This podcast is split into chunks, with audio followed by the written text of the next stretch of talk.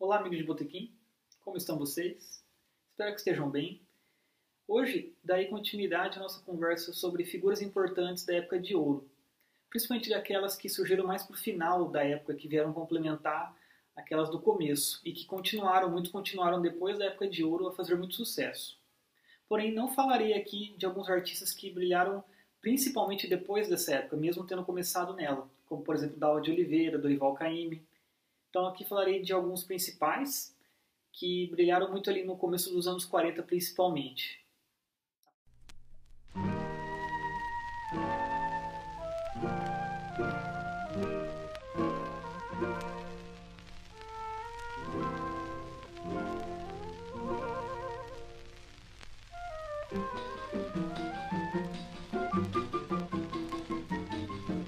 Maria Madalena dos Santos Pereira, teu beijo tem aroma de botões de laranjeira, mas a preturia não é brincadeira. Maria Madalena dos Santos Pereira, Maria Madalena dos Santos Pereira, teu beijo tem aroma de botões de laranjeira, mas a preturia não é brincadeira. Maria Madalena dos Santos Pereira.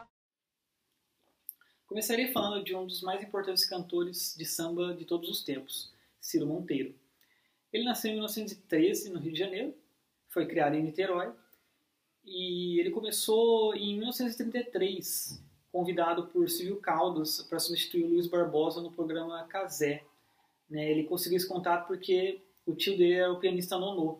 Então, como o Ciro conhecia muito bem todas as músicas dessa dupla, ele foi indicado pelo tio, e o Ciro Carlos aceitou. Após isso, ele foi contratado pela Maricota Veiga e teve o primeiro sucesso em mil novecentos e trinta e oito, Se Acaso Você Chegasse. Ele casou com Odete Amaral, que é uma outra incrível cantora, e vários sucessos vieram dessa época, como Quem Diz Iaiá, Botões de Laranjeira, Rugas, Mulher Que Eu Gosto, Boogie Woogie na Favela, Falsa Baiana. Vamos ouvir essa última composição. Baiana que entra na roda só fica parada, não canta, não samba, não pole nem nada, não sabe deixar a mocidade louca.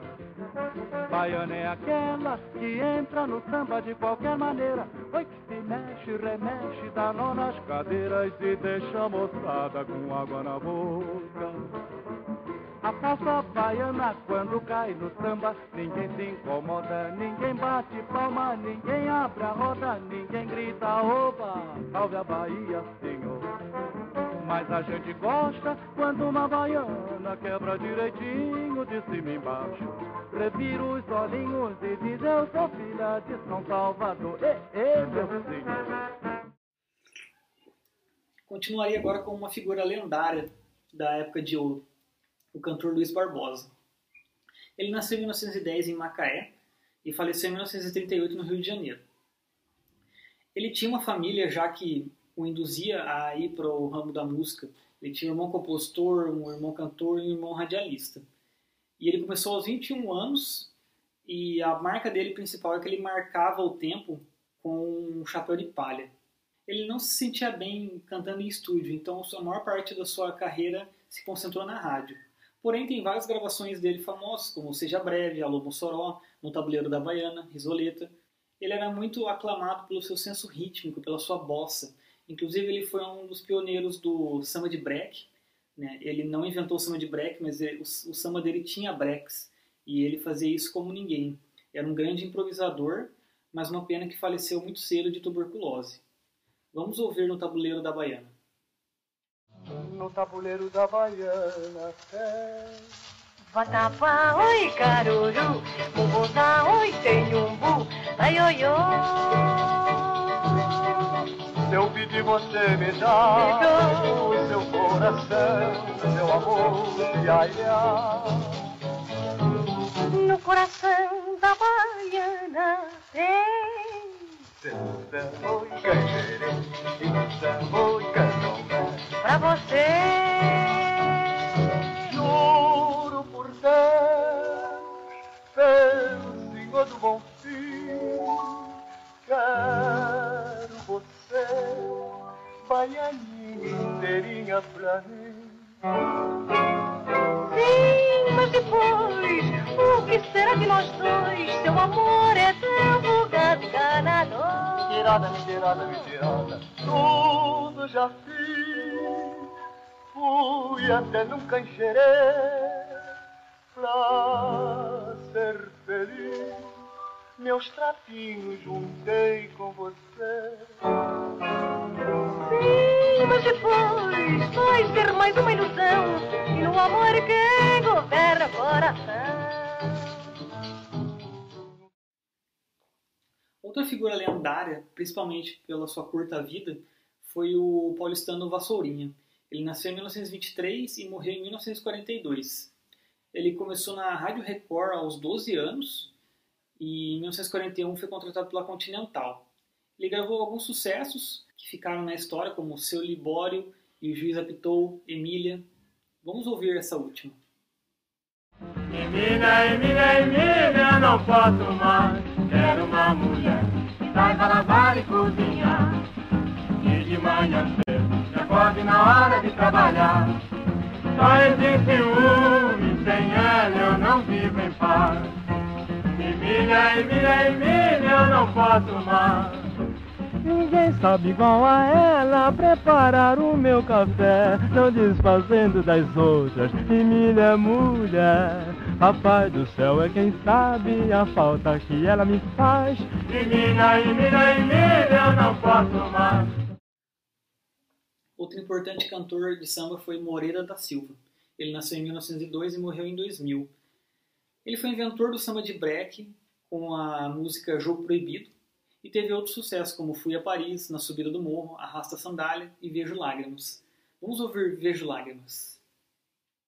Vejo lágrimas, eu não sei se é sentimento ou fingimento ter. Tens os olhos rasos d'água, eu não sei se isso é mágoa ou alguém que te enganou. Confessa, ó flor, se choras por alguém que te enganou, te conformas que Jesus também te conformou. Mas se o teu pranto é falsidade, hás de chorar toda a vida e não terás felicidade. Eu não podia deixar de citar nessa série o cantor Vicente Celestino, que nasceu em mil oitocentos e noventa e quatro no Rio de Janeiro e morreu em São Paulo em mil novecentos e sessenta e oito. Ele era um cantor de uma voz muito poderosa, uma impostação muito incrível e tinha uma tradição mais do bel canto mesmo, aquela voz muito projetada, muito impostada. Por isso que ela não funcionava muito bem para samba, e justamente ele não cantava sambas, né? Ele cantava mais músicas dramáticas, serestas, modinhas, canções românticas, e ele não se encaixou em nenhum dos nossos encontros até agora, É, especificamente, porque ele teve uma carreira muito extensa, é muito duradouro o seu sucesso, né? Ele dificilmente se enquadra em algum período específico. Influenciou muitos outros cantores, né? Principalmente as da linha mais de canto erudito, entre aspas, né? Como por exemplo o Francisco Alves. Ele também era compositor e deixou canções que ficaram muito marcadas na memória da população. Uma delas é O Ébrio. Tornei-me um ébrio na bebida, busco esquecer aquela ingrata que eu amava e que me abandonou. Apedrejado pelas ruas, vivo a sofrer. Não tenho lar e nem parentes, tudo terminou. Nessa época teve muitas cantoras incríveis e importantes, porém o auge delas foi, num geral, depois da época de ouro, como por exemplo a Emilinha Borba e a Dalva de Oliveira. Temos outras também que fizeram sucesso ali no começo da década de quarenta e também depois nas décadas seguintes, como por exemplo a De Milde Fonseca, Violeta Cavalcante, Carmen Costa. Vamos ouvir Leilão da Baiana cantado por Violeta Cavalcante. Com licença da Bahia, fazer o meu leilão nessa boa freguesia, já é grande a romaria, entoando meu pregão.